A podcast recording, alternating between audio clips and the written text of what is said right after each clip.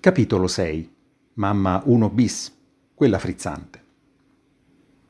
In primavera conobbi una ragazza da poco trasferita a Roma.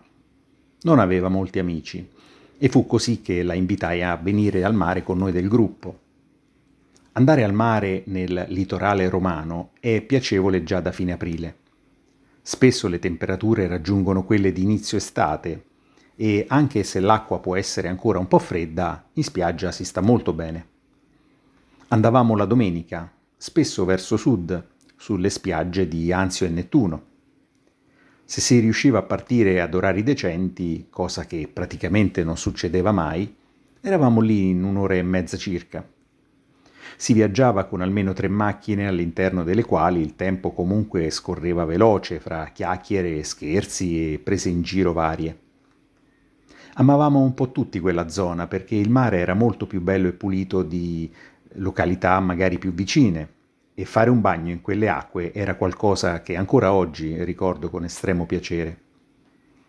Era tardo pomeriggio quando, al ritorno, la compagnia ci scaricò sotto casa mia.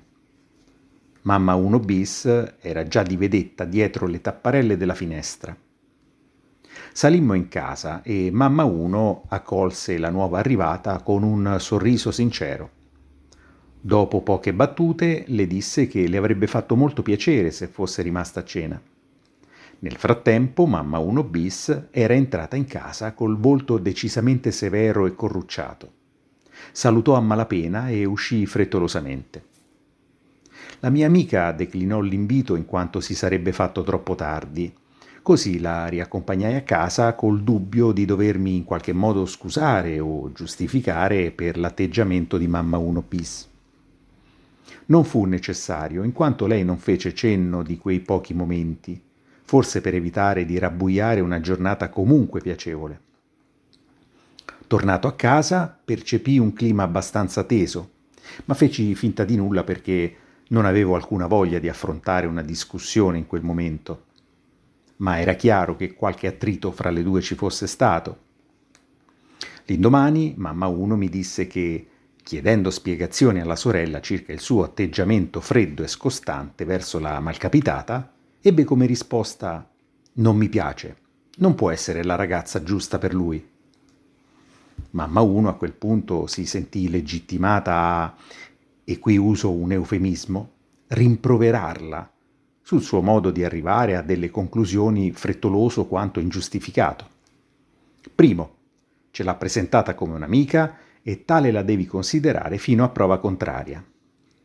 Secondo, come fai a giudicare una persona senza nemmeno aver sentito il suono della sua voce o averla guardata negli occhi? Terzo, lui è maggiorenne e della sua vita, amicizie o possibili amori compresi, ne è responsabile e padrone assoluto. Ultimo, la tua maleducazione nei confronti di tutti e due è stata inaccettabile.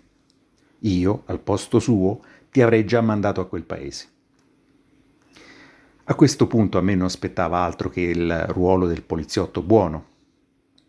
Affrontai la questione dicendo che ero anzitutto gratificato dal fatto che lei fosse per me qualcosa di più di una semplice zia, e questo suo atteggiamento lo potevo comprendere, ma non giustificare.